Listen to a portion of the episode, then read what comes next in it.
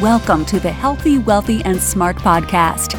Each week, we interview the best and brightest in physical therapy, wellness, and entrepreneurship. We give you cutting edge information you need to live your best life healthy, wealthy, and smart. The information in this podcast is for entertainment purposes only and should not be used as personalized medical advice. And now, here's your host, Dr. Karen Litzy.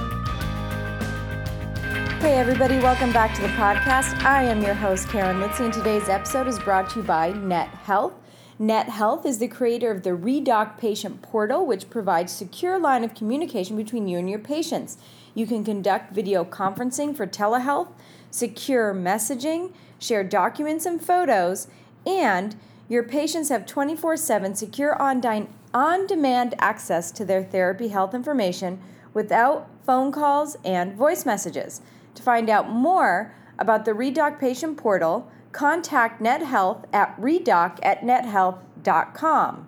All right, on to today's episode. I was so happy to reunite with Laura Rathbone for this episode, and we are talking about ACT in the clinic. So, ACT is acceptance and commitment therapy, and Laura is simply amazing. So, she is a specialized pain coach and advanced physiotherapist that works exclusively with people experiencing persistent pain and conditions such as chronic back pain, pelvic pain, fibromyalgia, and CRPS. Much of her work is virtual as she coaches people all over the world in the service of their pain. But she also has a small clinic in the beautiful town of, of Weesp, just outside Amsterdam in the Netherlands. She understands the need to see people from a whole person perspective and integrates modern, evidence based, physiotherapeutic, and psychologically informed approaches. Laura is a UK chartered physiotherapist and has a master's degree in advanced neuromuscular physiotherapy from King's College London. She is part of the Le Pub Scientifique team, which organizes regular live learning sessions exploring the science of pain and produces a small podcast called Philosophers Chatting with Clinicians. She runs her own courses on ACT and mentors clinicians regularly. So, um, she does, Laura just came out with her ACT in the Clinic course. So, if you go to her website, which is on the uh, healthy podcast at healthy, wealthy, and smart webpage under this particular episode, you will find the uh, the link to her website. And of course, on her website, she has all about her uh, new program on acceptance and commitment therapy for uh, clinicians in the clinic. So, a huge thank you to Laura for coming on. And today we talk about what is acceptance and commitment therapy, how the ACT framework complements a biopsychosocial approach to patient care, the importance of promoting active over passive interventions for patients with persistent pain. And again, wait until you understand when what we say active is, why clinicians should integrate psychologically informed physical therapy into their practice. So, a huge, huge thank you to Laura for coming on the podcast and talking about ACT. Again, if you go to laurarathbone.com, you can uh, sign up for her ACT in the Act in the Clinic course. She has two cohorts coming up, so definitely check that out. And in the meantime, you can learn more about ACT in this podcast. So thanks, everybody. Hi, Laura. Welcome to the podcast. I'm very excited to have you here. And today we're going to be talking about ACT. So thank you so much for being on the podcast. Well, thank you for having me. I'm excited too. I like talking about ACT. Yeah. All right. So now let's talk about ACT. First two questions What is ACT? And how did your interest in ACT come about? Um, okay. Uh, so ACT stands for Acceptance and Commitment Therapy. Um, I suppose, you know, sort of officially, the, the, the way we talk about it is that it's a third wave cognitive and behavioral therapy. So it's born out of the behavioral um, movement, and it's a psych. It's essentially it's a psychology framework. It came out of the world of psychology, um, and the aim of it is to recognize that when we're experiencing, you know difficult unpleasant and invasive stuff there's often a lot of other uh, aspects to that experience that add to the struggle and add to the suffering and what we're what we're working with um, from an act perspective is often can we can we uh, compassionately um, and you know empathetically and appropriately work with some of that other stuff that comes with the struggle and comes with a, a difficult experience? And does that help us manage our our present moment experience? Does that help us um, reduce some of the suffering uh, so that we can we can move forwards with some of the realities that are in our lives. Like for example um, if you're experiencing uh, pain which is where i come into it from um, you know in the absence of having a really good uh, predictable effective cure for things like persistent pain things like fibromyalgia crps uh, even chronic low back pain we, we what we don't have are these predictable sort of treatments that's going to take that away once once the pain has started to become persistent. But in the absence of that are we able to support people with their pain so that they can they can thrive? They can be a person who has pain and has a career and has a, a, a committed family life and has a social uh, function and role and, and they're able to thrive with it. And that's that's really what we're doing with act there and where did your interest in ACT come from? How did you get involved? Yeah, uh, there are two answers to that, really. Um, the first answer, I guess, is that I just sort of fell into it like so many people right I, I graduated from university i went into my first job i had a really difficult first job experience uh, in a difficult company um, and ended up working noticing, I suppose, and working with people that had persistent pain. And so I was constantly seeking for better solutions and trying to figure out how how we can do better by these people. Um, and then I guess I just sort of navigated that way naturally. Um, and uh, yeah, so I was interested in mindfulness. Mindfulness, you know, you study things like uh, the MBSR, so the mindfulness based stress reduction. You start thinking about how you can incorporate bits of that into your practice, and before you know it, you end up into acceptance and commitment therapy. And then I was super lucky because I managed to get this brilliant job in, in the National Centre for Pain at, at St Thomas's Hospital in London, where I was working at Input, uh, which is the pain centre, and I was working underneath Prof, Professor Lance McCracken in their embedded uh, ACT unit. So I got this great opportunity to really further my training and, and understand how it functioned as a framework and how we as physiotherapists could really be maximizing our therapeutic alliances and relationships and, and, and really integrating this model to create you know a psychologically informed approach if you want to call it that or a compassion focused approach so that we just do better by people who are vulnerable and in pain well, that makes a lot of sense to me. Thank you so much. Now, the other answer, if I was yeah. going to give you the second answer, yeah, yeah, give me the second answer. is that you know pain is a bit of a personal experience. It's a personal journey for me. My mum had chronic low back pain when I was younger, and I guess I'm only just now coming to terms with the influence of that on my career. Something that I haven't talked about a lot, um, but I do get asked about quite a lot. And um, you know it's, it's it would be silly to to say that those early experiences of somebody with chronic pain you know didn't have an influence on me. And and seeing her go through a, a biomedical approach to treatment and not be heard and seeing her struggles and thinking well you know we you know and the injustice is probably built up in me as the second generation and thinking well how do we how do we how do we how do we restore some of that justice and and how do we um, acknowledge that there is an imbalance here in terms of privilege, like clinician privilege versus patient privilege, and how do we start to restore that and make sure that we listen to the people we work with and and do better. So and what sort of experiences did you see your mother go through that kind of led you into where you are today?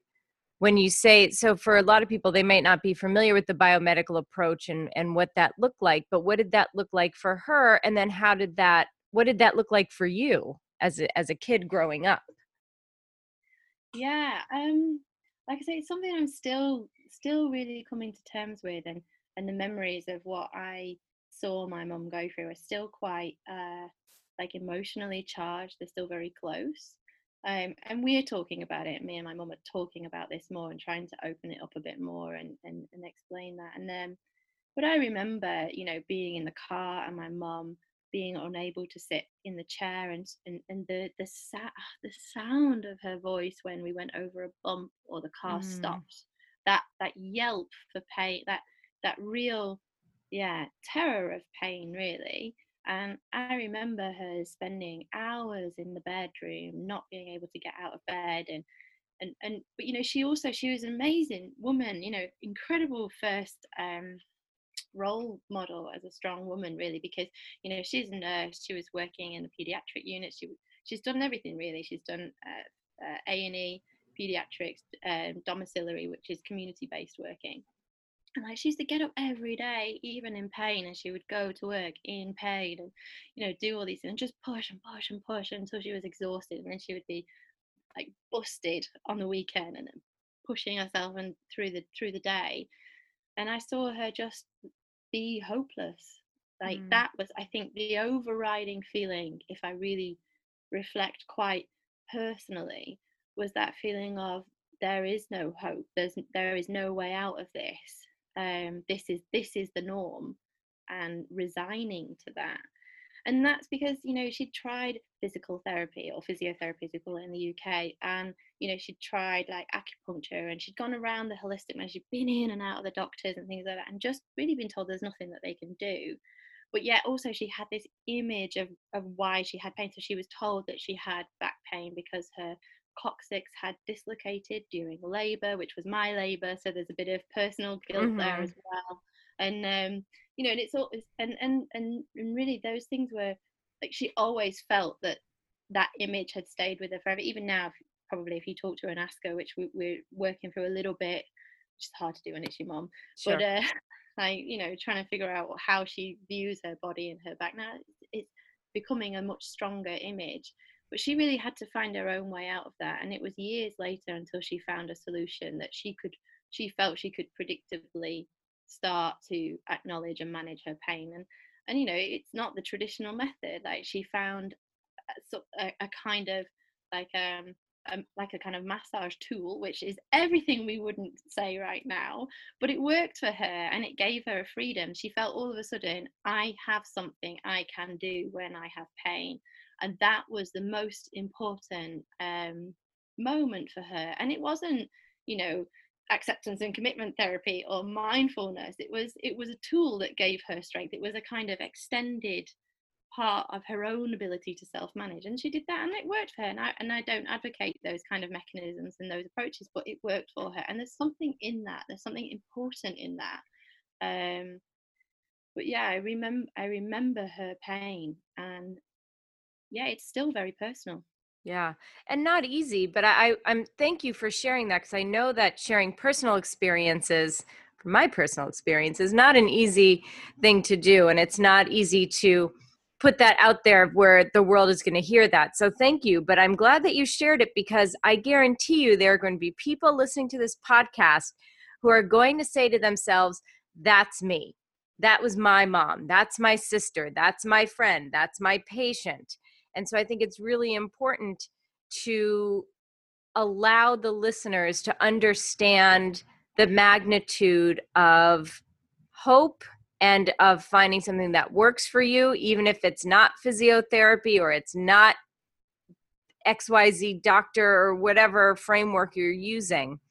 Um, because, like I said, somebody out there is going through that same exact thing and just to kind of hear that story and to hear how not only did it affect your mother but it affect you and your family and growing up and and uh, i think that's a really powerful share. So thank you. No you're welcome and, and thank you to my mom who is an who continues to be an, an incredible voice in my um, my growth as a person and who who went through that journey and who still goes through that journey although she doesn't identify now as somebody who has chronic pain and that's a great moment for her. Like she's now able to do so much more and, and really doesn't have back pain very often anymore. Um, so so i guess the the you know yeah it, it, it's hard for me to share but it's it's it's not my story. Mm-hmm.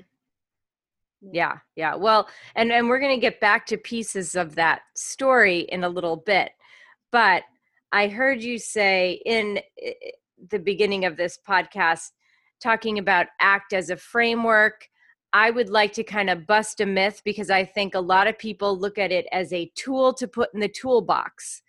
So, what do you say to someone who's like, oh, ACT, this is a great tool. I'll put it in my toolbox. I'll take it out when I need it? no, no. um, yeah this is a oh i'm glad i'm glad we're talking about this because this is something that this is probably my personal opinion and there's probably people out there who are acceptance and commitment therapists who may disagree with me and that's absolutely fine there's space for us all. But i do not think that act is a tool that we pick up when we think it's appropriate. First of all how do we know that? That's another thing isn't it? You know we don't you know and and but i would say that acceptance and commitment therapy is a is is how we are. It's a way of being with your clients and the people who choose to work with you in the service of their pain. It's it's it happens it's how we make decisions it's how we think about and how we facilitate those decisions and how we um, are part of you know the the next step in that person's journey. It, it's not something that we say oh, we've exhausted the biomedical approach. Now we're going to pick up the ACT approach. And it's a bit like the biopsychosocial approach. Like that, it just doesn't work like that. This is just another way of, you know, clinicians getting out of doing the hard work, which is listening to people's stories and empathizing and putting themselves in somebody else's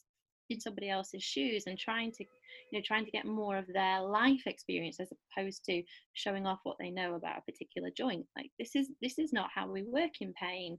Pain is a very personal it's a very unique experience. It's built up of life experiences as well as memories and you know learning and, and worries and fears and all of that plays out in our physiology. And what does what can a clinician who's working with someone in pain and they are taking the ACT framework uh, into the clinic, what does that look like exactly? Mm, good question.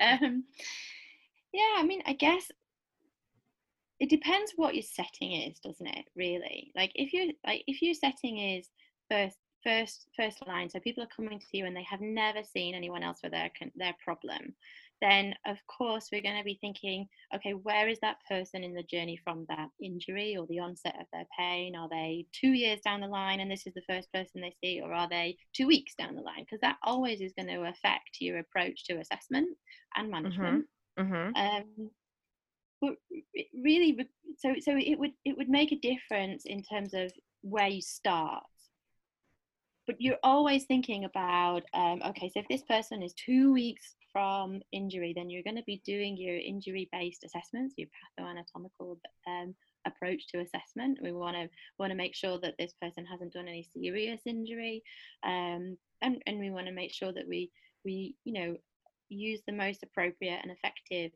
science that underpins our our, our physiotherapy framework, right?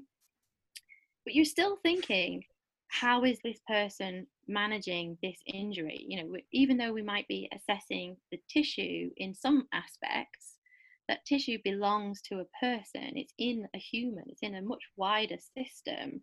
So we're always going to be thinking okay and how is this person dealing with the the worry or the fear of an injury? Um, are they are they able to make sense of this in a helpful way? Are their behaviors of management helpful or unhelpful? And if they're unhelpful then how can we how can we facilitate um, an experience that allows them to update that behavior into a more helpful way? And that's what we're doing with act all the time. So so i guess in my setting when people have probably been through lots of healthcare professionals then i'm going to that it would probably look quite different. I would use act maybe in a more intense way from very early on whereas if you're in a very acute injury setting you're going to be using it as part of your assessment you, you are still going to be satisfying those more uh, traditional approaches to injury assessment and management, which which is not my area. So I don't want to make assumptions about that. Right, right, right, right. Of yeah. course.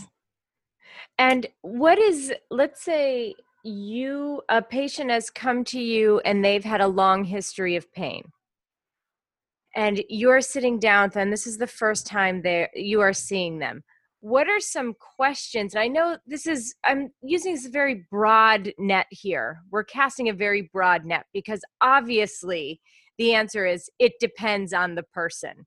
And i want everyone to know it depends on the person. But for it depends people, on the person. Yeah but for people listening to this and not really quite grasping uh, that sort of act framework is there I, and I don't want to say an outline because I don't think that's the right word for it. It's just escaping my head at the moment. But can you give examples of maybe how that conversation might go or what you're trying to to get from the person in front of you using this framework and again we're talking about people with more persistent or long-term pain problems yeah so um when somebody comes in and sits down and starts telling me, you know, what their lived experiences of pain, and, and they start in their story wherever they feel is the most important place to start, and we we give space for that to grow. I guess what I'm looking for, or what I'm trying to pay attention to, is, um, you know, where uh, how how is this person um, making sense of, and, and applying meaning to their pain. Um, what are what are their what is it that they're coming to me for? I guess is the first thing. Like, what is it that they're here looking for? Are they here looking for something that I can't give them? In which case, I need to be really open and honest about that. Or are they coming here because they're looking for um, they're wanting to move towards a particular goal. So usually people come in and they're they're telling me about their pain, and of course that's really uh, yeah really difficult as as a person. Sometimes it's really difficult to listen to to hear somebody else's pain. So I'm also working with my own resistance there, but we're also thinking, well, okay, what is it that would how we want to find out what is it that would would give this person that would help this person find more joy more more meaning. What is it what is the value that they that they want to move towards? Um, and what is the struggle that they're coming up with? So so where are they getting stuck? Like what are they what are they battling all the time? And i guess that's where the the idea of acceptance comes in and acceptance here is really not resignation. It's really not just you know getting on with it. It's it's a it's an opening up of the experience to accept that there are there are difficult and painful and hard to look at experiences happening um, in the present moment. And so we're opening that up and, uh, and sort of acknowledging that those things are there.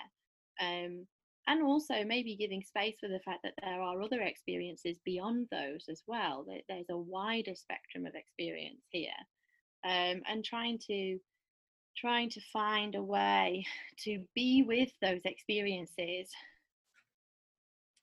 and also be with the important things in your life. Um, because what we see commonly and what we hear with in the clinic is that people who have, you know, people who are experiencing pain are also missing out on a lot of stuff. Uh, um, yeah. And and that's really, really, I think what a lot of people find the hardest. And and and, and if we, when I listen to what you know what the people who choose to work with me say is actually that they're just grieving that they're unable to be part of their family moments or their community or their society or you know the things that they really believe in and that they really want to be part of. And and it's hard because when they go into uh, t- more traditionally biomedical models the clinicians are saying oh well when we've done this surgery your pain will go and you can do that. When we've done this injection when we've done this treatment and you know yeah great if that that works then then that's a that's an absolute blessed relief and, and fantastic but what if someone's been doing that for 10 years and the clinicians are still saying well when we do this treatment your pain will go when we do this treatment you know you, you're starting to chip away at someone's life you know this is a this is a lifetime that that is limited. You know we don't have infinite lives to live infinite moments to to be part of. Our job has got a part of our job and, and probably a, the most significant part of our job especially in persistent pain is is helping people and facilitating uh, opportunities for people to be part of those moments um, and to make sense of their life in a wider spectrum uh, rather than just how does my life make sense in pain? It's more like how does my life make sense in the whole biopsychosocial sphere? Am i able to be part of that? And that's what we're looking for or certainly what i use acceptance and commitment therapy for. It's a way of creating opportunities and creating space for us to support someone as they take their pain into really you know meaningful moments and and and find find that there can be joy as well as pain that and that is a really really difficult thing to acknowledge and to allow for when you have pain because it means that that in in one aspect of your pain journey you you, you have to allow yourself to take a step forwards with it and that's really hard if you really want to get rid of it and of course we should always be working towards that that is our that has to be a big part of our um, approach but it might not be the only thing we focus on um, and and that was going to be uh, i'm glad that you said that because you sort of jumped the gun on what i was about to say because when people come especially to a physical therapist or physio one of the main reasons they're coming is because they have pain mm-hmm. right? And so they're coming to us to quote unquote fix it fix the pain. I don't once i don't have this pain i what's your goal? 0 out of 10 pain. No more pain. Mm-hmm. and so i think from the clinician standpoint when you have those people sitting in front of you it's very very difficult to have those conversations of well the the what if and and you say well what if you still had a little bit of pain but you can do xyz activity or you can still take part in all of this stuff and you can expand those areas of your life even though you have pain? Is that the wrong thing to say to someone? Um, is should that be a goal to work toward or should the goal to work toward if their goal is 100% no pain what what does the clinician do? What do we do with that person in front of us when maybe we may think well but you can do x y and z and you can have this full life if maybe you have a little bit of pain but the person in front of you is very adamant and their their goal is no it's no pain or or nothing no pain or bust.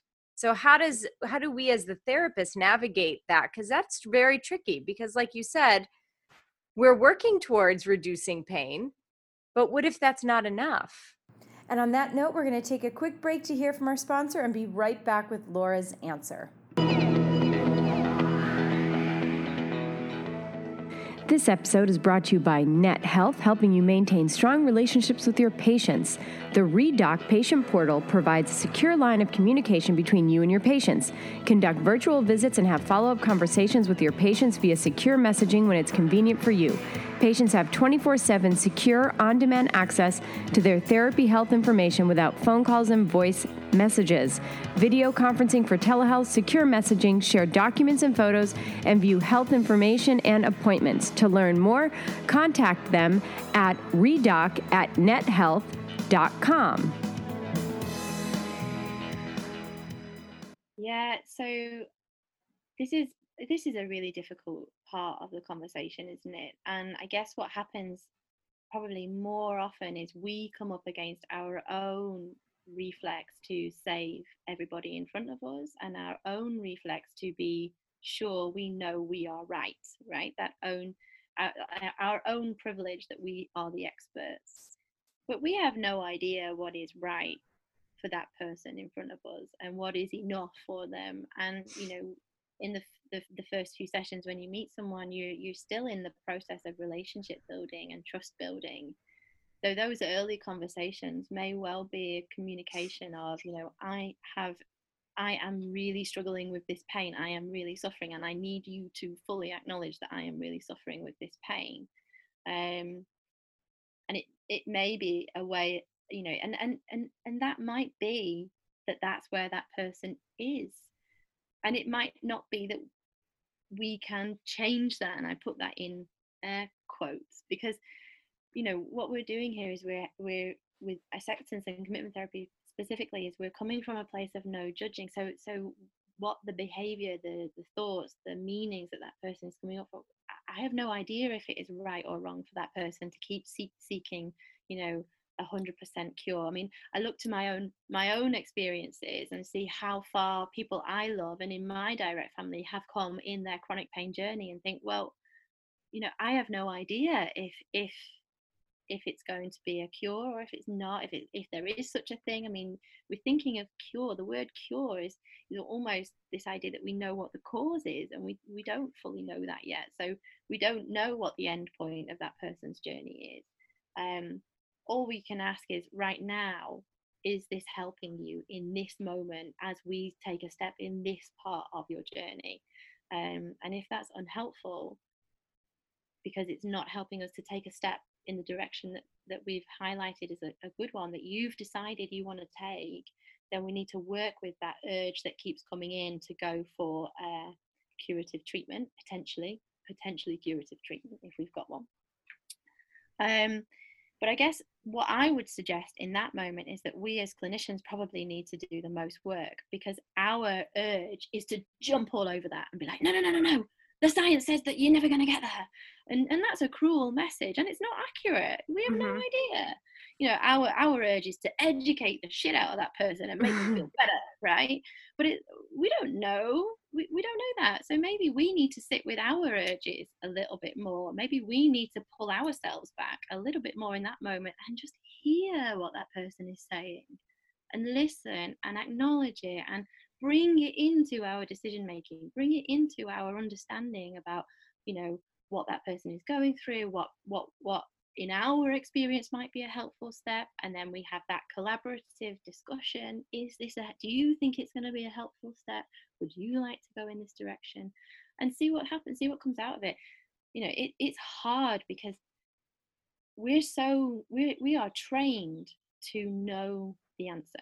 That's what that biomedical model is all about. Those you know assessment tools we can tell you if you've got an impingement and that the idea the whole point of that is that we had an idea that we knew what was causing pain. We knew it was the musculoskeletal system. Then we knew it was the nervous system. Then now we're starting to think well maybe it's the neuroimmune system. But and you know it's all this idea that we know what is the cause of a human being's pain and i'm, I'm not sure i have seen any evidence that we're much closer. And that's just my opinion on what i see. So maybe in those moments we need to check ourselves a little bit. And and thank you for that. That makes a lot of sense. And you know it brings me back to this idea that are we doing the best we can for the person in front of us at this time with the knowledge that we have. And and is and that has to be enough at that moment because that's what we have. Yeah and i think that's really an important thing to remember is that we are both two humans interacting on a human issue which is the human experience of pain. And, you know, we are healthcare clinicians, not heroes, right? We're not the saviors. We're not in, in the, you know, you know, uh, the people that come to see us are not, not victims. They are humans trying to live their lives. And we are people who have studied physiology and people who have studied rehabilitation and people who hopefully are studying sort of you know communication and behavior change theory and the philosophy of just like human experience and and and we're hoping that when those two things come together something happens and the person who is struggling to um, come to terms with their pain manage pain and and find ways and solutions to their pain right we're hoping that the combination of these two things, of these two people, these two worlds and worldviews come together and we can find and facilitate a way for that other person, the person in front of us, to move forwards. So you know yeah yeah we, we we have to sort of remember that we are only doing our, our best and and that has to be recognized on both sides right? There, there is also a responsibility for the people that choose to work with us to remember that we are people we are humans we do sometimes make it get it wrong. We are able to look back and say oh that was a that was not necessarily the thing that i would do now um, and we're able to change and update and evolve um, yeah I, guess that's where I come. Like our job, our role is to make sure that we are reading the literature, that we are going to the podcast, that we are listening and learning and evolving and and and evaluating our messages to see is this still the best I can do you know and to that end i would say i have had this conversation a few times with um, with sort of new graduate clinicians things like that who say oh but you know this person i, I educate i gave them the education and they just didn't get it. Because education is also in one session. And i say and i say okay so you gave them the education. What uh, how do you how did you deliver it? What was your approach to education delivery? You know how what training have you done in in educating in well they took they took a weekend course. But if they've even done that you know that's the point isn't it? Oh and uh-huh. you know, i tried a cbt approach. Okay so how did you train in cbt what is the cbt approach yeah. you know I, oh i've done mindfulness. Okay so how do you integrate mindfulness into your into your practice? We say that we think that we know how to do these things but we're not putting in the time and the effort to really fully train and upskill. You know acceptance and commitment therapy is an entire psychological framework right? It's not a little bit that we just add in. It's it's an entire framework of being with the people. That means you never finish learning right i'm still learning. I still have people come in my clinic and watch me. I still do peer review and make sure that people people are listening and and and helping me understand how i apply act and when i miss it or when i get it wrong so i can keep evolving. You know and and and that's the thing isn't it? You know we have to make sure that we are fully invested in our communication strategies not just superficially because otherwise we're not doing the best by the people that work, we work with. We're giving them a half-assed attempt at education mm-hmm. and blaming them for not understanding what we were trying to say when we don't even understand it. Right, and and also being very cognizant of the fact that people communicate differently and people learn differently. So if you're giving quote unquote giving the education, well, I told them all about it. Well, maybe they're visual learners. Maybe they need to hear things in small chunks, not vomited all over um, with information. Maybe they need follow up. Maybe they need to watch videos. Maybe they need to take a test. Maybe I know I'm the kind of person who I like to take a test. It's a very weird thing. I took a continuing education course the other day on child abuse. And at the end, I, you know, they tell you to evaluate the course. And I did. I'm like, well, where's the test? Where's the test? How do they know I know that I read? And my boyfriend was like, Are you advocating for a test? Like, you want a test? I'm like, Yes, I want a test because I want to make sure that what I read, that I understand it at least superficially. Right. So when you're talking, like, I have had patients where I have explained things, explained pain, used a pain education approach to them and I always try and follow it up with, you know, I'm going to send you a couple of videos. I'm going to send you some, uh, you know, what's the, and, and ask them like, do, do you understand? Can, can you kind of give me the highlights? What did you take away from that conversation? So you may educate them, but if you don't ask them, well, what, what do you think? What did you understand from that? Does it matter what you said to them? If they can't understand a word that you just said? Well, that, I mean, that is like one of the basic basic principles, isn't it? Of how do we communicate? Do, does the other person even understand what we're saying? Are we using a, an appropriate approach to communication? But I guess the other thing is, you know, the beauty of, of ACT is that it came out of, you know, this this struggle that we had in in real time behavior change you know like it we can we can help people change their thoughts and they can change they can they can find a new narrative but when pain comes what do they do? What do we do when something difficult shows up? You know and and it, the, the the the skill set of act the hexaflex all the the the processes of change that are within the hexaflex are there to to be navigated and to be utilized in that moment. When pain comes what do i do? Is this helpful? Is this in service of something that i am working towards? And that that working towards bit that's whatever the person in pain says it is right? That's not us saying oh we're in rehabilitation therefore we need to rehabilitate you to an action or you know i have no idea you know it might be that in that moment the most important goal for that person is self-care right? That could be i mean and that's very legitimate and very very mm-hmm. valuable you know it's not well when pain comes how do i push through? It, it's what we're trying to figure out is okay when your pain comes for you what do you do and is that helpful? And if it is then then all we want to do is facilitate that and to validate it.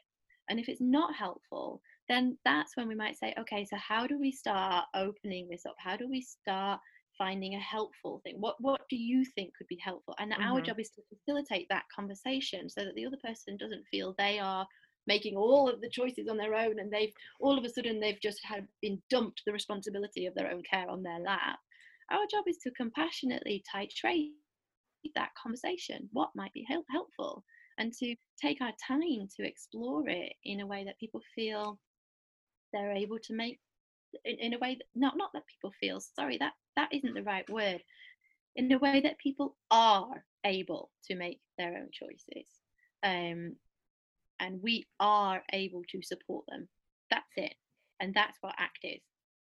And uh, to that end i want to uh, go back to the story of your mom and how you said she found this massager that really helped and you know you and i had a conversation the other day and we had this conversation about the passive versus the active modalities and passive bad bad passive active good only thing we should be doing so let's talk about that eh, within the act framework of your mom found a massager or whatever it is and yeah, yeah. boy that really helped so, yeah. from an ACT framework, how do we make sense of that when we are supposed to be only advocating for active active choices, not passive modalities, not a TENS machine, not a massager. Blah. okay, so I would say this is probably the part of the podcast where I will it's the most controversial part.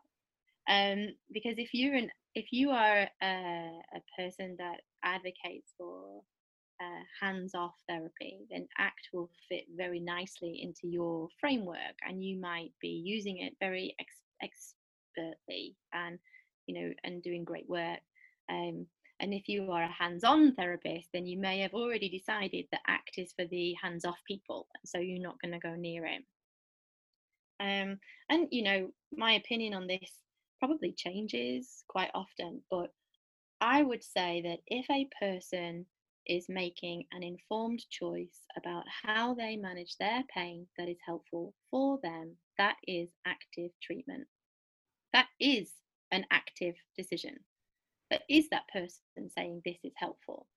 So, so our, I guess, if we're going to use the way I would use ACT in that moment, as somebody who typically doesn't use a lot of hands-on therapy or uh, treatment delivery devices, shall we say, um, you know, but who did I did my masters in sort of neuromusculoskeletal therapy. We did all the manual therapy stuff.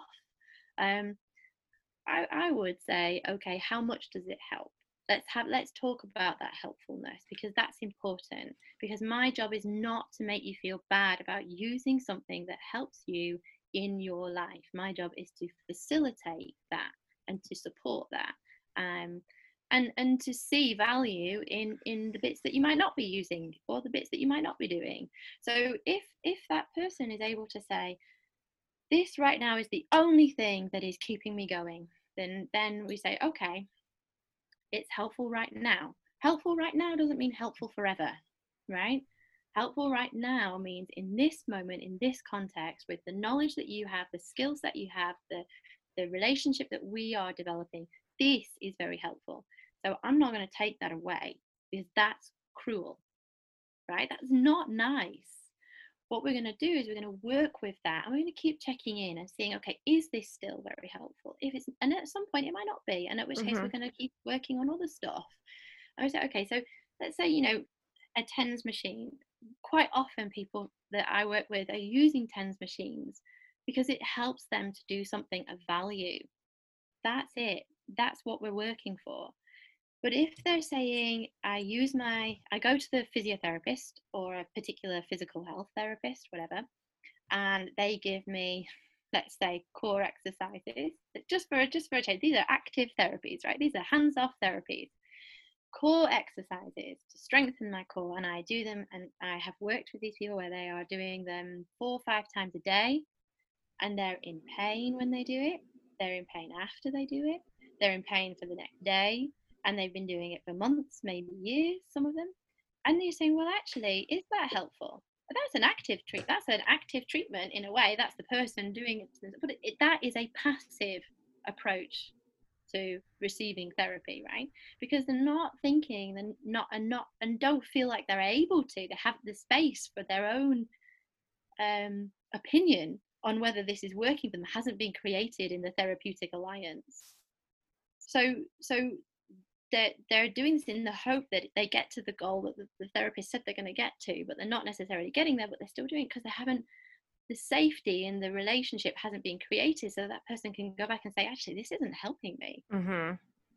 So we can say, okay, that's not helping. We can change. You don't need to do stuff that's not helping. If this is making your pain worse then it's causing pain, why are you doing it? Do you ever yeah. And I, I, it's so, I had that conversation a couple of weeks ago. The gentleman with chronic low back pain. It's been six months of low back pain, and the doctor said, "Well, read this book and and do these exercises." So he was doing press ups and press ups at an angle and press ups and and I said, "Well, how long have you been doing that?" And he said, "Oh, I've been doing it for a couple months." I'm like, "Oh, well, how how does it feel?" He's like, "Really hurts when I do it, but you know, the doctor said to read the book and do what's in the book, so I'm just doing what's in the book." And I said the same thing. I'm like, "Well, there might be ways that we could alter this, or there might be other things that might be more helpful if you're doing this particular exercise, exactly what you just said. Well, it hurts when I do it, it hurts more after I do it, and it hurts the next day more after. Yeah. And I said, well, okay, l- let's explore this because I think there might be ways that we can make this work. And lo and behold, we found ways to make it work but it's it's just yeah it's just that exact example of what you just said and having the conversation was maybe a little uncomfortable at first because this was something the doctor said to do and so he had to do it. Yeah but i mean i mean that is a typical example where a clinician just has not invested in their communication strategy or their compassion for the person in front of them. They haven't even created a dialogue. They've just given somebody a book and said, Your problem is so common that we've written a book on exactly how to get out of it. You just need to follow this. There is no dialogue there. Mm-hmm. If you, you know, and and and the thing is, pain pain makes us very vulnerable, right? Pain creates a huge vulnerability in us, and we know that when we have pain, we are vulnerable and it's no different for the person sat in front of you that's been living with it for years. They, they've just got more pain and had it for longer mm-hmm. and are maybe feeling more vulnerable and more desperate to find a way out. And that's completely understandable. So shame on that clinician because that is not okay. We have got to invest in our dialogue abilities. We've got to commit to being good communicators and compassionate communicators and compassionate listeners and you know really want to know about the human we're working with as opposed to dismissing their pain as something that a book can heal. And of course there are very helpful books out there that are helpful uh, textbooks that have been written by very compassionate um, clinicians and and some are better than others. And i'm not trying to say all self-help books are bad because that's not what that's not the point here. The point here is that if there's no there's no way there's no space for the person who is living with pain to explore with you the solutions that you're putting up then then it's very difficult for people to know what to do next and, and it's very easy for them to feel like they're doing it wrong or they're they're somehow not committed enough so then they might do it twice as many times and more often and more days and with more effort because th- that's the only solution we've given them yeah and, and then i think it also brings on for the patient sort of coming from my own experience is that well i can't even get this right like mm-hmm. you failed yourself you don't even know your own body it takes you i think it disembodies you mm-hmm. even more than perhaps you you already are out of protective purposes um, and it just takes you further away from yourself and and your your person if you will because if you can't you know you read the book you're doing what the doctor said you're doing what the therapist said and you still can't get it right then you're just a failure and it again goes back to uh, feeling hopeless like you said like your mom felt like she didn't have any hope yeah. and she felt very hopeless and i think these sort of faulty communications and uh, inability to tune in to what the patient is telling you leads to that feeling of hopelessness and failure from the patient point of view. And so i can totally see how using act as a framework and being able to acknowledge the person and what they're doing and and are there some alternatives that can be used maybe not now but maybe in the future or where you are now and what can we do at this point? And it's working now but let's keep in mind that there are some other things that may we we might be able to to augment your program with yeah and i always say that brings me on to probably the next thing that really i think feel very very passionate about and there are many if anyone's watched my facebook page but um you know this is i think what one of the, the the big misunderstandings we have about integrating psychologically informed physiotherapy right um is that we still think that it's something we do to other people and that's why i don't really like the term psychologically informed physiotherapy because it's still although i think it's the best one we've got right now and i think that you know it's a it's a, a lovely way of thinking about how we therapize people but it still puts the workload in the in out the part of our identity that is physiotherapists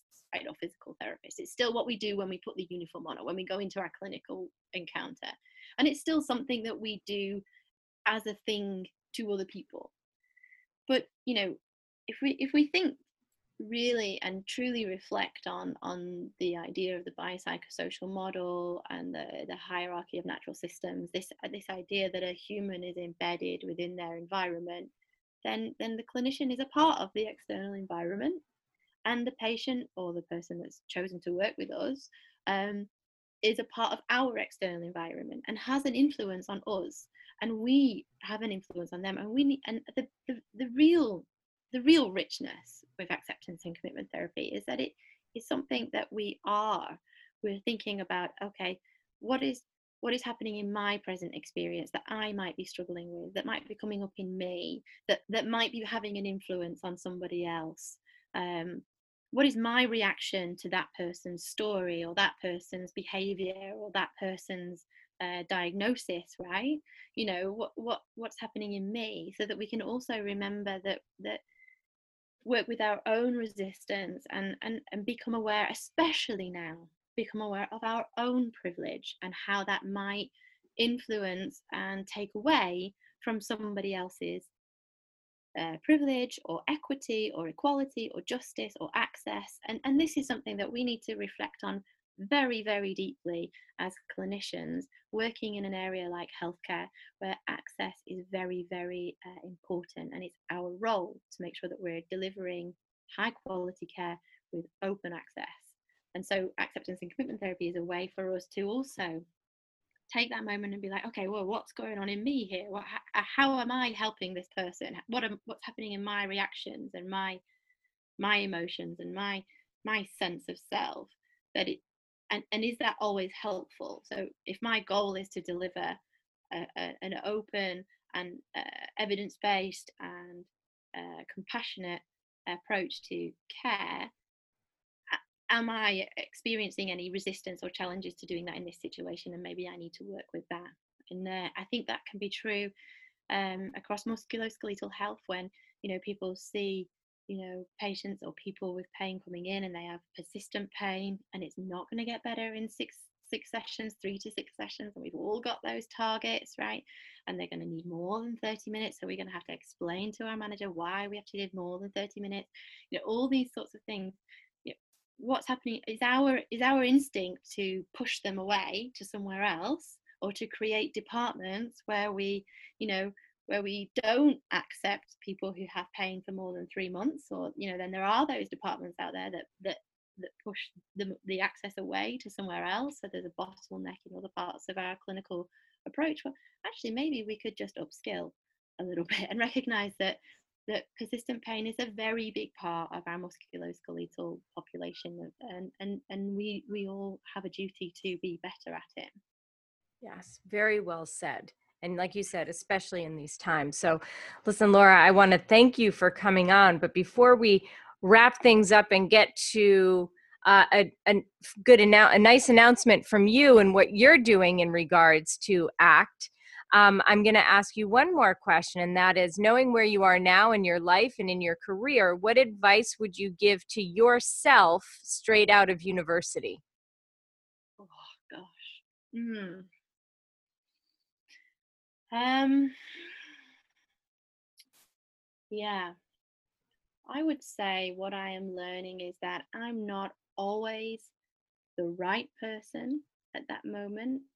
Um, and my sometimes my desire and urge to fix people quickly as well and to to right the injustice of having pain and to to really get rid of that pain as quickly as possible. Sometimes that has has i think taken away from the therapeutic um, potential in some environments and in some experiences. So and also has just caused me a lot of pain you know and and and we have to remember that we are humans in this that we are like clinicians are people that go home and try to you know keep going after after he- hearing some very difficult stories of other people and you know we're also not immune to when the, the people we work with don't get better in the way we want them to you know we take that on i guess one of the most important skills that i have been learning is to be more forgiving of myself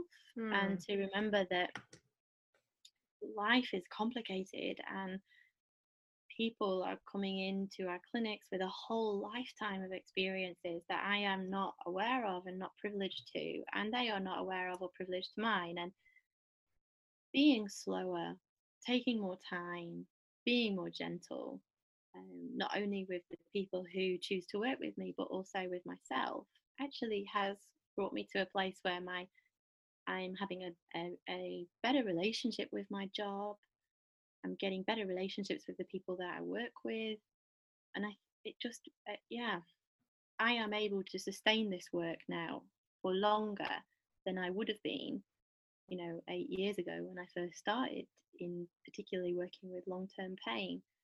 You know, it's it was very hard for me and I I went through my own version of a, a, burnout when I was constantly finding trying to find more information and be better and skill up, skill up, upskill upskill upskill yes, we need to upskill. Yes, we need to learn about these things, but we also need to find good supportive mentors and good good environments that we can ex- explain and explore what we're going through and ask for help if we're feeling very affected by what we're hearing every day. You know, good relationships with our colleagues, um, physiotherapists, occupational therapists, psychologists, social workers help us to, you know, share our experiences and our load um, and be more forgiving of that i guess. I don't know if that's a good answer or not. That's an excellent answer. Are you kidding me? Fantastic. And now speaking of um, gaining in skills and service of others you have uh, what do you have coming up? Because i know you have like a course that you have put together so can you talk about that and where people can find more information yeah, so um, about six months ago, I, I started putting together and planning a two day course, right? Typical 15 hour two day course. People would come to, to our room and we would do two days of ACT. And then, you know, the situation with COVID 19 happened and all of our lives changed, and that didn't seem like it was going to make most sense. Um, so uh, it, it shifted into a sort of online collaborative learning, and it's still we're still figuring out how this is going to work, but instead it's going to be four sessions of three hours of contact and collaboration over four weeks. And then um, there's going to be like support and forums in between and that that will be going live hopefully at the end of july if i can get the platform ready um, but if people do want to come on uh, a course with me or they're interested in in exploring act and they've just got some questions best mm-hmm. thing they can do is go to my website um, for information or even better because i'm basically always on social media find me on facebook or twitter or whatever flip me a dm and we can uh, we can figure out um, yeah how we can answer your question or you can get more information about when i'm going to actually release the actually release the act and now so uh, we'll have links to all of that under the show notes at podcast.healthywealthysmart.com but can you just shout out your social media handles uh, if I can remember them. Um, oh, so no. Twitter, so Twitter is at Laura Rathbone. Um, Facebook is Laura Rathbone Van Meurs because I married a Dutchman. So, uh, so that's uh, Rath, Laura Rathbone, and then Van as in white van man. Uh, Meurs is M E U R S. Um, and uh, Instagram, yeah, I, that's more uh, of a patient-facing uh, platform for me. So that's Laura.paincoach. Um, which is the title that I tend to prefer. So, uh, sort of working as a coach as opposed to uh, as a as a under the strict title of physiotherapy. Mm-hmm. Um, yeah, uh, so that's yeah, those are the three perfect the three social medias I use most. Awesome. Well, Laura, thank you so much. It's a great conversation. It certainly got me thinking of the way that I work with my patients and my clients and maybe how I need to do a little more introspective work and and try and really check my biases whether conscious or unconscious biases at the door and really see what I can do for the person at the moment and and listen to them and see what I can facilitate for them. So thank you so much for coming on the podcast and sharing all this information. Thank you. Oh no, you're welcome. There's there's lots of books and uh, websites and uh, patient information out there. Um, just re- I just want to give a shout out to Steven Hayes, who came, who really is responsible for the framework of acceptance and commitment therapy, um, and um, uh, the Association for Contextual and Behavioural Science. I think it is, um, but I'll make sure that you get a link to that. Um, where Perfect. there are uh, um, you know resources on there for people to learn about acceptance and commitment therapy because you know this work isn't being done the research isn't being done by me it's being done by lots of other people. So i would like to just direct people to look that up as well. Awesome. Well thank you so much um, for coming on. And everyone thank you so much for listening. Have a great couple of days and stay healthy wealthy and smart. So a huge thank you to laura for coming on and sharing all of uh, what she is doing with ACT in the clinic. And again, if you want to learn more, you can go to laurarathbone.com and check out her upcoming courses on ACT in the clinic. So thank you, thank you. And of course, thank you to Net Health for sponsoring today's episode. And again, Net Health wants to help you maintain strong relationships with your patient, which is why they created the Redoc Patient Portal, which provides secure online communication between you and your patients. Conduct virtual visits and have follow up conversations with your patients via secure messaging when it's convenient for you. Patients have 24 7 secure on demand access to their therapy health information without phone calls and voice messages. If you want to learn more, email them at redoc at nethealth.com. Thank you for listening, and please subscribe to the podcast at podcast.healthywealthysmart.com. And don't forget to follow us on social media.